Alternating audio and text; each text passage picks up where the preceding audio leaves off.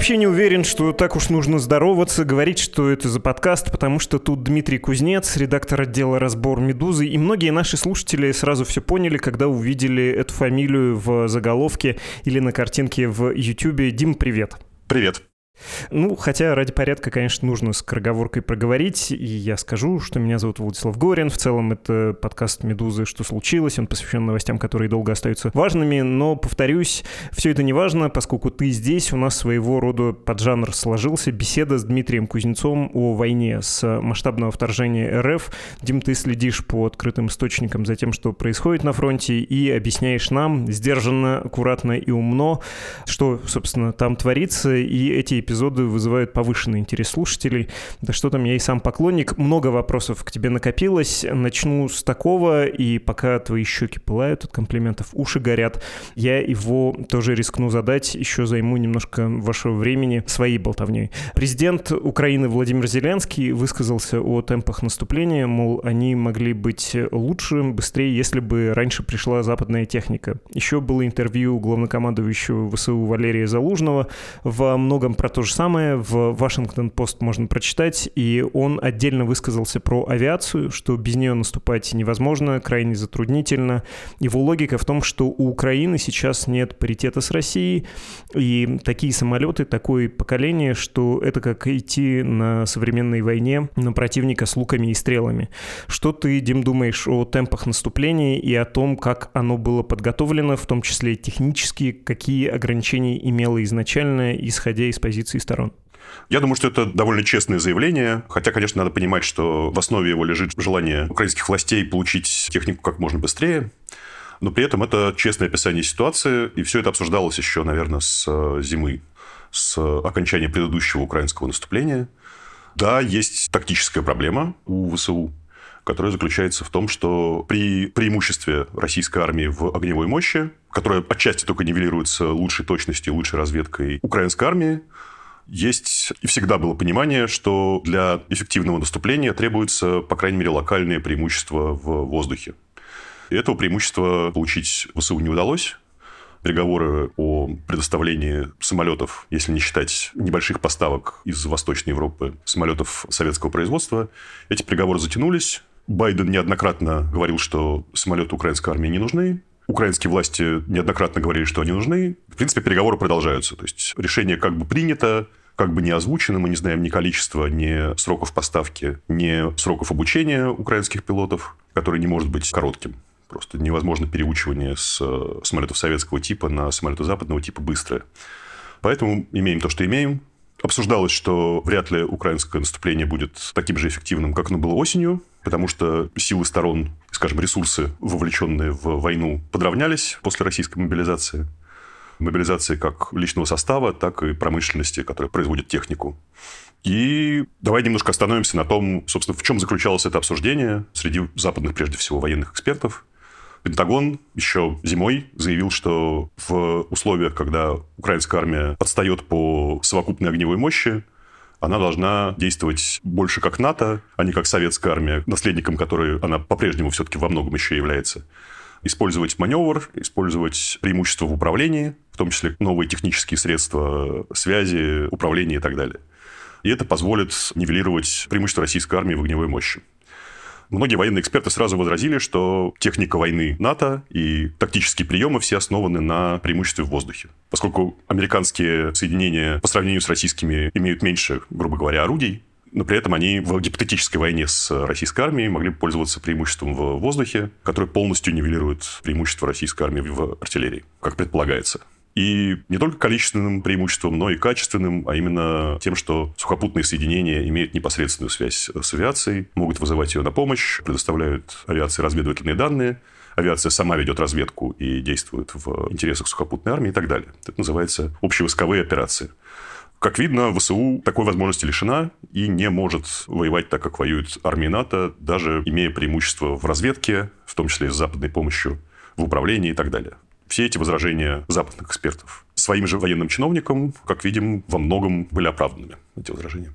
Ну, в общем, в том самом интервью Вашингтон-Пост Залужный то же самое говорит, что нам тут предлагается воевать по каким-то доктринам НАТО. Ну, любая доктрина подразумевает э, в случае наступления общей войсковой операции использование авиации. У нас этого нет. Я не прошу у вас 120 самолетов, мне не нужно мировое господство.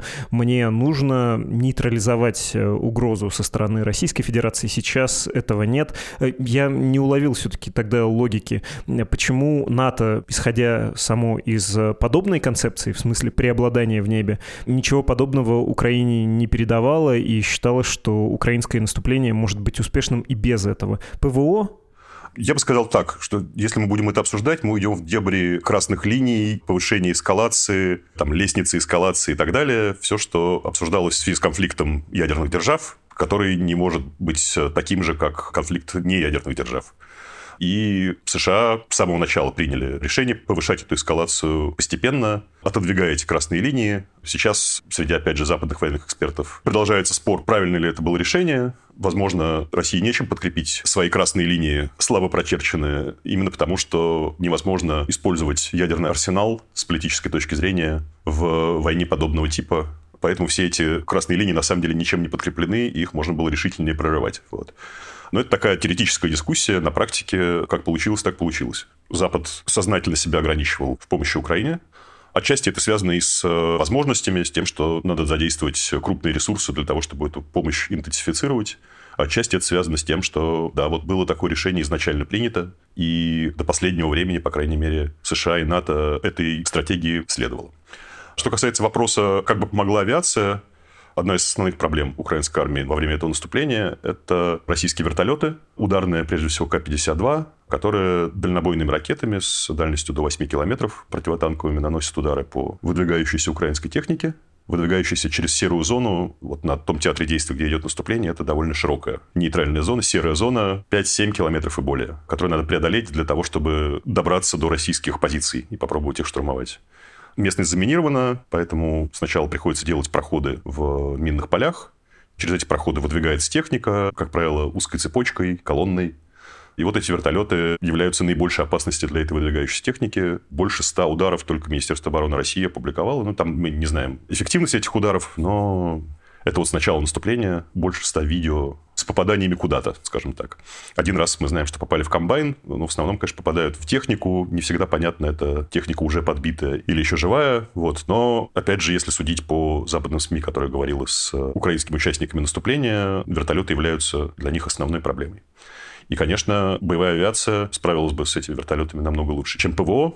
Проблема заключается в том, что удары наносятся с расстояния, которое превышает радиус действия переносных комплексов, типа «Стингер», «Игла» там, и так далее потянуть более серьезные, более дальнобойные ПВО к линии фронта тяжело, потому что российская армия наносит удары по ближнему тылу ВСУ с помощью артиллерии, дронов камикадзе и так далее. Опять же, мы видим десятки видео с применением дронов камикадзе вот как раз по украинской артиллерии, по ПВО и так далее. Про логику не нагнетать, а сделать так, чтобы поражение не было разгромным, Россия не развалилась, ядерный арсенал, чтобы не оказался непонятно в чьих руках. Это и в Украине проговаривается, и в Соединенных Штатах, во всяком случае, громко проговаривалось еще весной, сейчас, видимо, будет э, как-то по-другому, да, это формулироваться, ну, посмотрим. А что касается самого наступления, ну, вот ты описал, в каких условиях оно происходит, и мы с тобой вообще довольно давно уже говорили про не очень высокие темпы наступления. Тогда это изумляло, сейчас это все более объяснимо. А, как бы ты описал нынешнюю ситуацию дальше выстроенных линий обороны, где главные союзники, заминированные поля и те самые вертолеты в состоянии пройти ВСУ? Вот это их а, стратегия нащупывания слабого места, растягивания фронта для того, чтобы легче нащупать это слабое место, это все пока не безуспешно, это все пока не бессмысленно? Ну, пока мы медленно-медленно приближаемся к следующему этапу. Местами эта серая зона преодолена. ВСУ на некоторых направлениях приступили к штурму передовых российских позиций. Мы видим на примере Бахмута, где такой серой зоны не было, и где был непосредственный контакт между войсками на поле боя что при достаточном задействовании ресурсов украинская армия в состоянии медленно продвигаться через эти передовые позиции. Но все равно это штурм одной траншеи за другой, одного опорного пункта переход к следующему. Это все равно медленное продвижение. И есть озвученные украинской властью, прежде всего, насколько я помню, говорил про это Данилов, есть озвученный сознательный переход к новой тактике, а именно к интенсификации ударов по российским тылам. Прежде всего, по российской артиллерии, по системам ПВО и по прочим важным целям в ближнем российском тылу. С одной стороны, это понятно и объяснимо, и очевидно, что это требуется, потому что, прежде всего, оборона все-таки опирается на артиллерию, помимо вертолетов. Также есть важные цели установки дистанционного минирования, которые активно в Запорожской области, по крайней мере, российская армия задействует. То есть это установки типа ракетных систем залпового огня, только они выпускают мины, которые засеивают большую площадь, поэтому эти установки называются земледелие. И вот на угрожаемых участках, где ожидается выдвижение украинских войск, идет активное дистанционное минирование. И есть видео с э, уничтожением одной из таких установок. Это не самая частая в российской армии вещь. Но мы знаем по российскому зимнему наступлению, которое тоже в основном опиралось на удары по украинским тылам, на уничтожение украинской артиллерии и так далее, что это может быть долгий процесс без гарантированного позитивного результата. Если смотреть на действия армии Российской Федерации, она адекватно реагирует, ждет сколько надо и концентрирует там, где надо силы, чтобы противостоять ВСУ, там, где ВСУ хотела бы нащупать слабое место и прорваться. Вообще адекватная реакция у российской армии или ты видишь отставание и большее преимущество, например, у украинских сил? Надо понимать, что на разных направлениях ситуация разная. Есть, с одной стороны, фронт под Бахмутом, где российское командование попало в тяжелую ситуацию после ухода с фронта ЧВК Вагнера, которая в значительной степени самостоятельно держала довольно протяженный фронт в несколько десятков километров. А теперь эту дуру приходится затыкать. Были сложности в момент смены ЧВК Вагнера на регулярные части. Туда продолжают перебрасываться резервы, которые, очевидно, являются дефицитом по определению с других участков фронта и с тыла. А есть южное направление, так называемое, то есть это Запорожская область и юго-запад Донецкой области, где у российской армии есть подготовленная оборона, где кажется, что российское командование угадало направление украинских ударов, но при этом надо понимать, что поскольку ВСУ не задействуют э, свои главные силы, то и российское командование тоже не задействует свои главные силы. И, по крайней мере, если говорить про мотострелков, то есть про пехоту, теми же примерно подразделениями продолжают держать оборону, медленно отступая вот из этой серой зоны.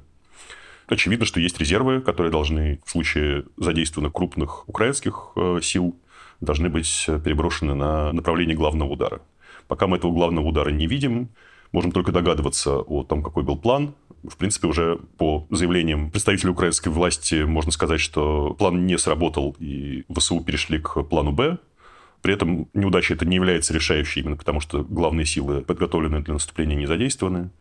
Вероятно, план заключался в том, чтобы быстро пробиться через э, серую зону и первой линии российской обороны и ввести в этот прорыв более крупные силы. Ну, можно только догадываться, так это или нет. Теперь эту оборону придется прогрызать, пока украинское командование пытается делать теми силами, которые были изначально введены в бой, то есть в начале июня.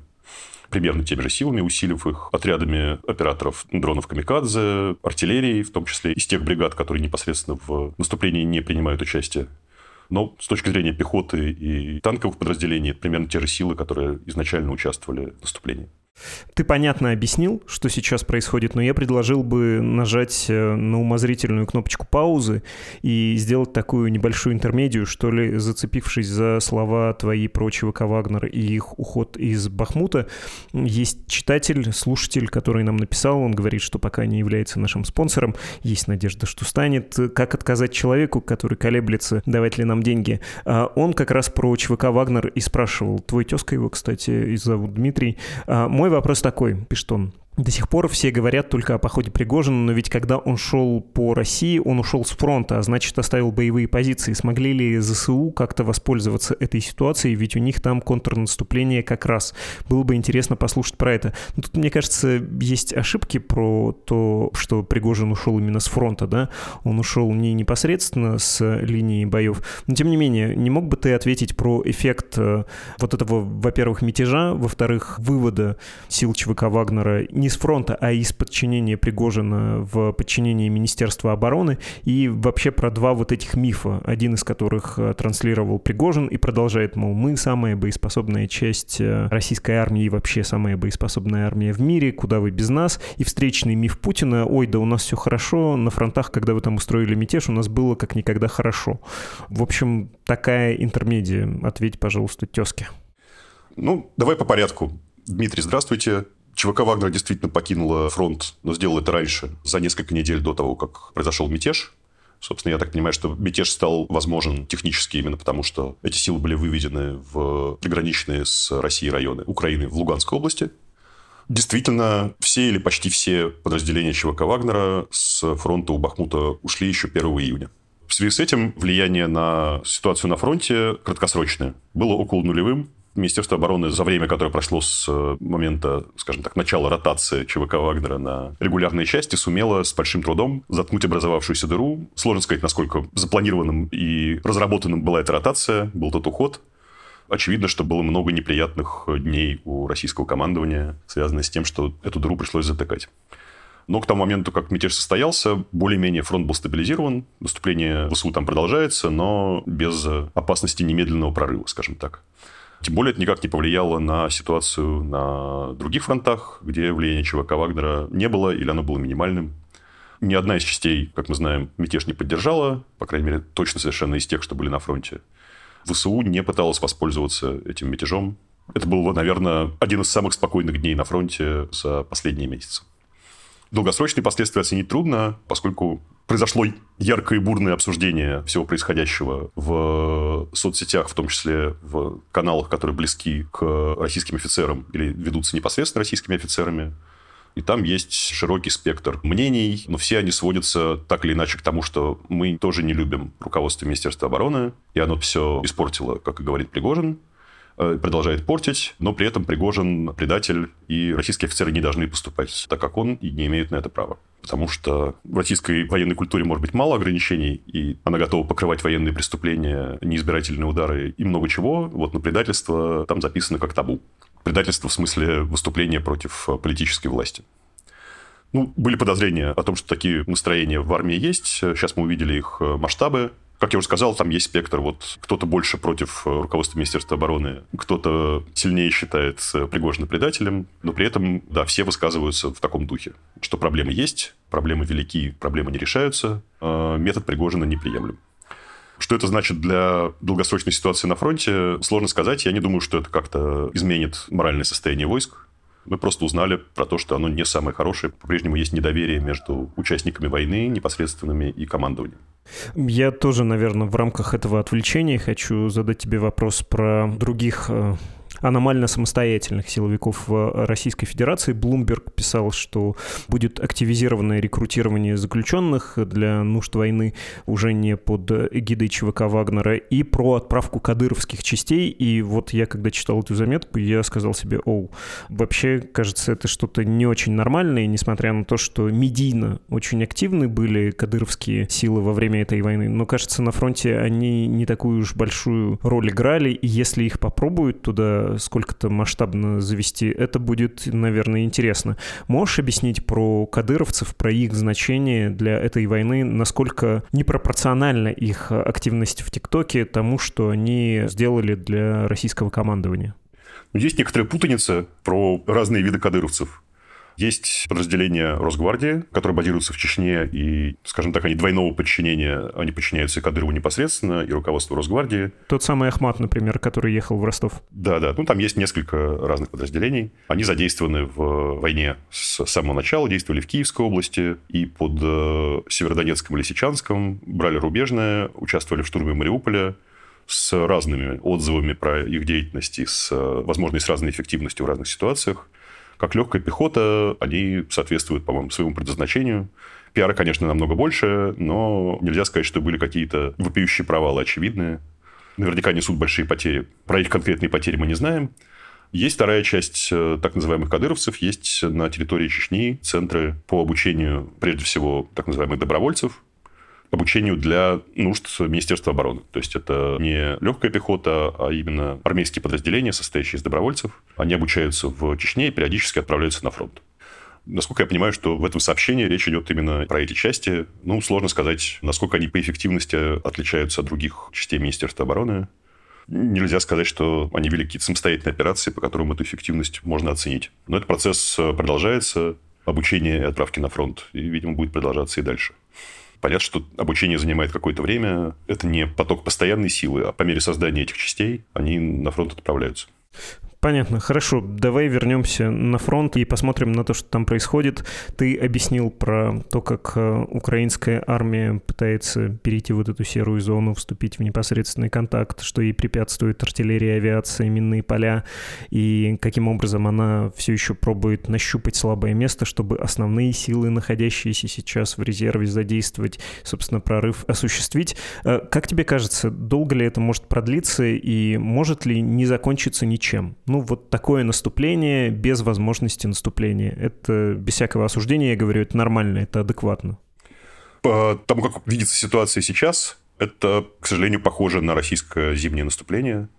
Это попытки продвижения на нескольких направлениях сразу, с не очень большими результатами. Нигде не удалось пока, в том числе включая Бахмут, где, как ни странно, успехи ВСУ больше, чем на юге, нигде не удалось перейти качественную границу между прогрызанием обороны и маневренными боевыми действиями в прорыве, где предположительно за счет лучшего руководства, лучших систем связи и лучшей разведки ВСУ должны иметь преимущество над российской армией. Поэтому пока мы можем говорить про какие-то количественные изменения, вот здесь заняли часть серой зоны, Здесь вышли к первой линии обороны, ведут за нее бой. Здесь захватили несколько опорников. Здесь больше продвижения, здесь меньше. Это все какие-то количественные вещи. Качественного перехода не случилось. И, собственно говоря, ближайшие недели покажут, э, возможно ли этот качественный переход вообще. Если он не случится, то мы будем свидетелями дальнейшего прогрызания обороны. Сил для наступления собрано много, но получить такую ситуацию, в которых эти силы можно было бы с максимальной эффективностью задействовать, украинскому командованию пока не удалось.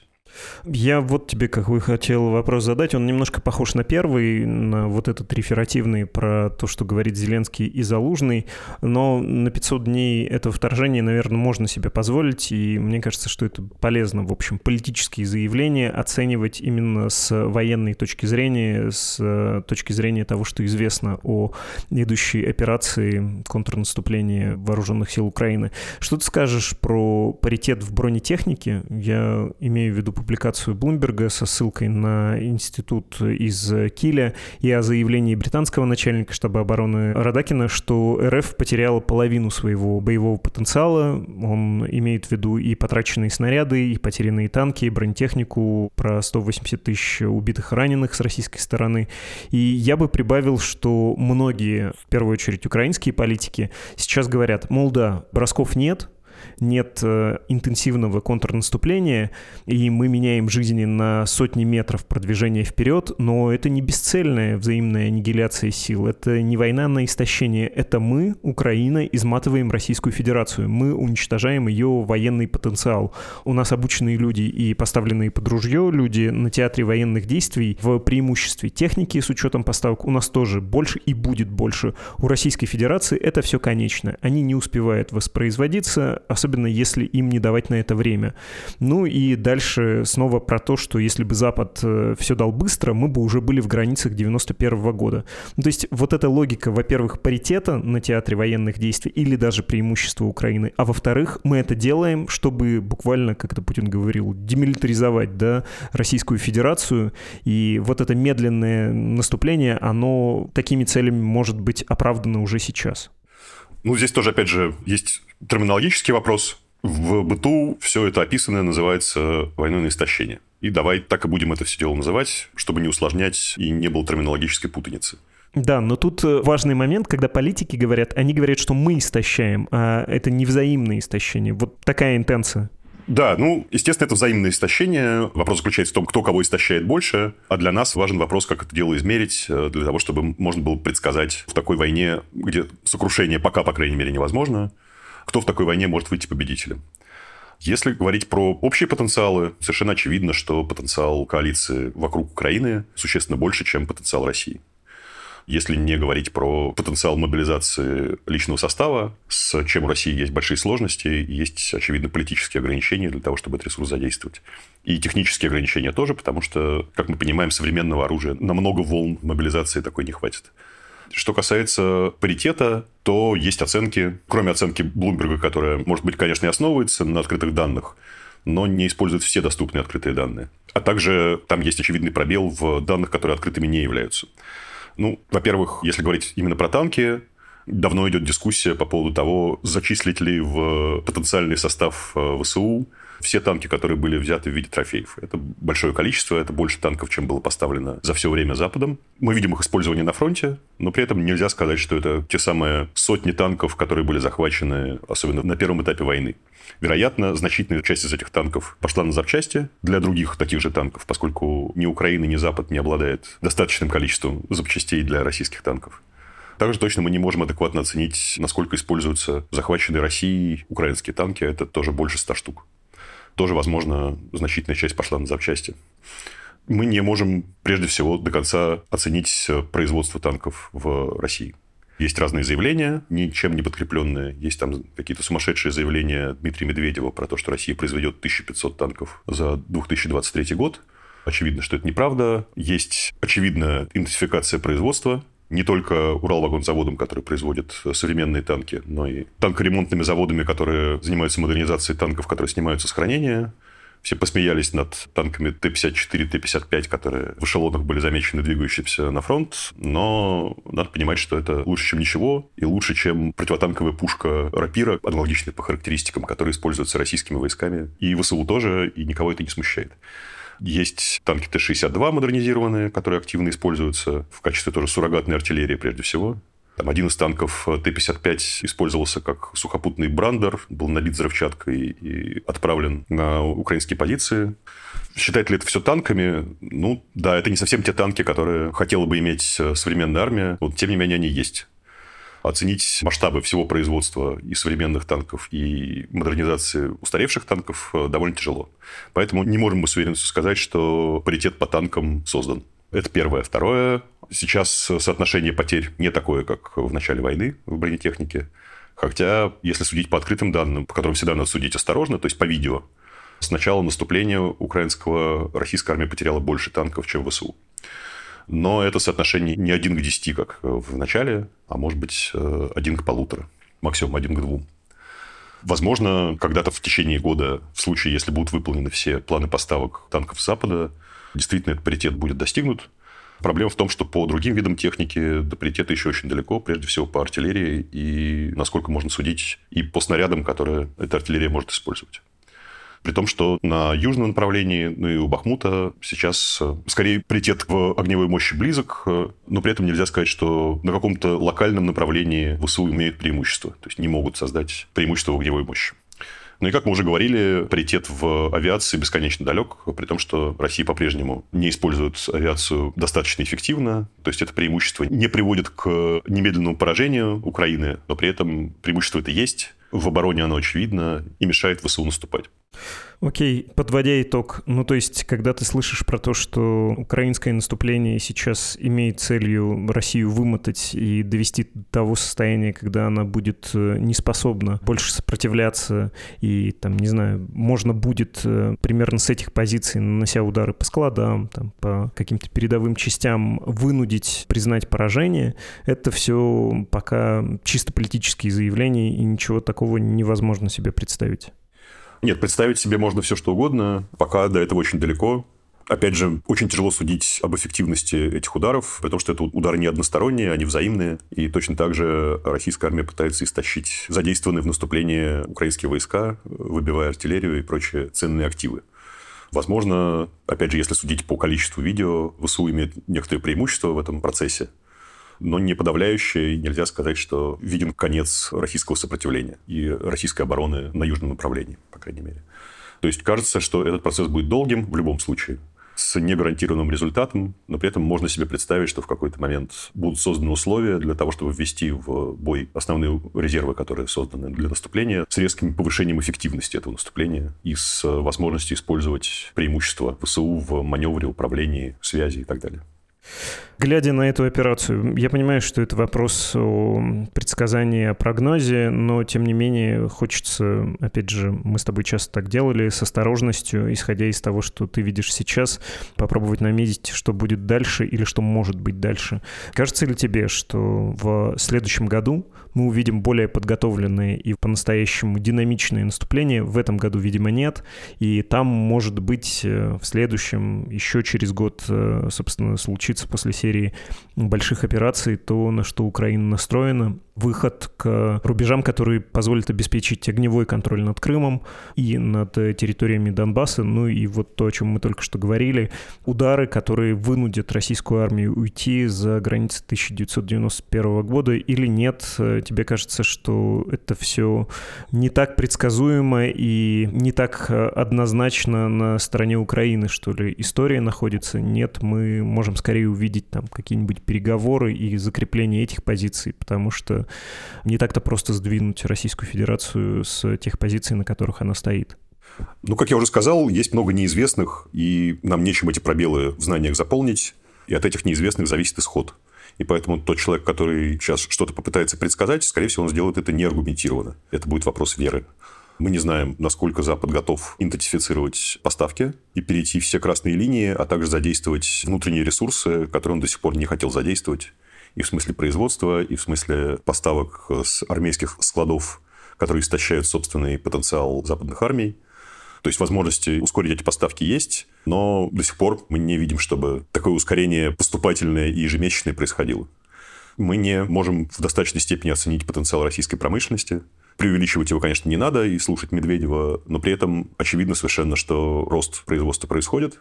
Есть улучшение эффективности использования этого оружия, и всеми отмечается то есть происходит адаптация российской армии, российского командования, может быть, не такая быстрая, как российскому командованию бы хотелось, и как оно само это пытается представить. Но эта адаптация происходит.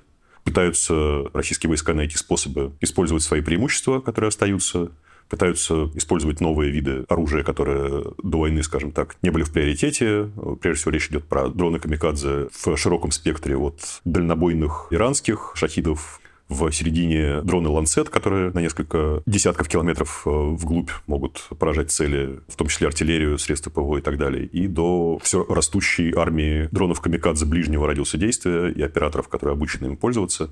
У российской армии было большое отставание в прошлом году, теперь оно, очевидно, сокращается.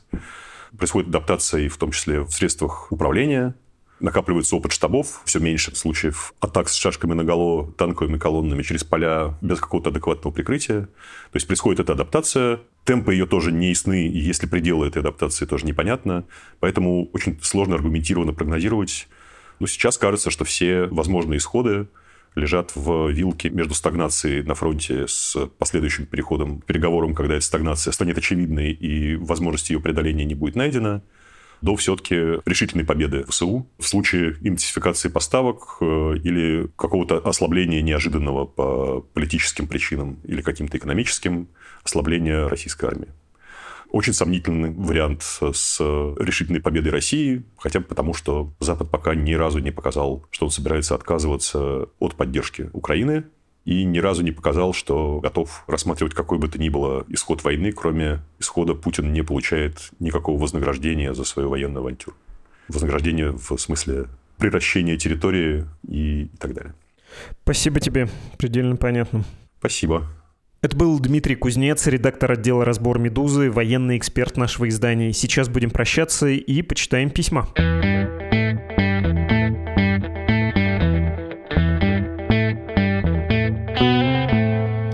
Прежде чем открыть ящик электронной почты, давайте примем рыбий жир. То, что полезно, но на вкус так себе. Я говорю про постоянные дежурные объявления. Ну да, они дежурные, но от этого не становятся менее важными. Во-первых, лайки, подписки, комментарии. Если вы анонимны для Российской Федерации или если вас не волнует ее мнение, в смысле она до вас не дотянется, пожалуйста, сделайте все это. Это помогает расширить аудиторию подкаста и конкретно этого выпуска. Не скупитесь, пожалуйста. Если вы слушаете нас на какой-то одной платформе, присмотритесь, пожалуйста, к другим. Нельзя ли найти альтернативную на всякий случай? Вдруг эту вашу отключат, чтобы у вас был резерв.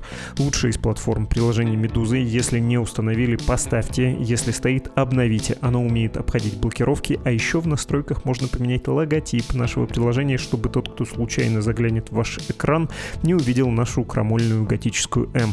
Кроме того, конечно же, подкаст Медуза Лайв и дружественные нам рассылки Сигнал и Кит также, опять же, из соображений держать какой-то резерв на случай отключений, Подпишитесь во всех соцсетях на «Медузу», где это возможно, с VPN и без.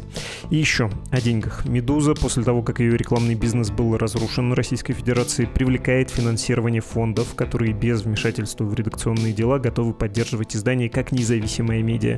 Но лучше любых фондов и больше денег, чем от них мы получаем и хотим всегда получать от вас. Вы надежнее, вас больше, ушел один, другой остался. Да и работаем мы в конечном счете для вас, для аудитории. Идея независимой журналистики сама по себе, без аудитории, ну, кому это надо? Разве слышен треск падающего дерева в лесу, если никого рядом нет? Так что, если вам посредством, пожалуйста, заходите на страницы support.meduza.io и save.meduza.io и оформляйте пожертвования для нашего издания. Только три оговорки. Если вы в Российской Федерации, только криптовалюты или невидимый властям иностранный счет, максимум предосторожности, пожалуйста. Если вы за границей, тащите в жертвователи других. У нас, да, небольшая секта, вовлечем в нее иностранцев и соотечественников, конечно, которые живут за рубежом и у которых есть денежки. Кроме того, регулярные платежи, но поменьше. Лучше разовых, но побольше. Так «Медуза» может начать планировать бюджет на более далекую перспективу. Это важно, иметь возможность копить жирок в сытые времена и расходовать его в голодные месяцы. Так, ну все важное сказал, а теперь смело открываю ваши письма с адреса подкаст собакамедуза.io. Флинн написал, недавно на подкасте про возможности ФСБ по прослушке ваш гость снова упомянул систему социального рейтинга в Китае как возможный путь для России, поэтому еще раз попрошу сделать подкаст об этой самой системе, ибо вокруг нее много разговоров и слухов. Ну да, много, причем много лет, про нее много написано и сказано. Не очень хочется делать подкаст на такую тему, которая изжевана. Будет повод и существенные перемены с удовольствием. Я тут корыстно замечу, что цифры там будут наверняка большие. Такие темы привлекают внимание. Почему-то, несмотря на то, что мы сами живем в антиутопии, манит нас призрак другого, далекого от нас паноптикона. Но, тем не менее, не хочется быть людьми, которые ради цифр все делают. Надо делать все-таки все ради важности и для души души, что ли.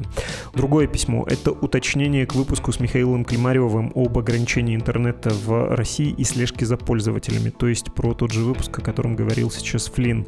Небольшое уточнение по провайдерам в Беларуси. Весь внешний интернет-канал принадлежит государственному Белтелекому, который уже после продает его частным провайдерам, то есть чтобы отключить страну от внешней связи, звоните вообще никому не нужно, все отключается одним условным рубильником. Учтем, хотя чего учитывать, кто будет отключать в Беларуси интернет интернет. Он и так это знает. Спасибо за уточнение, тем не менее.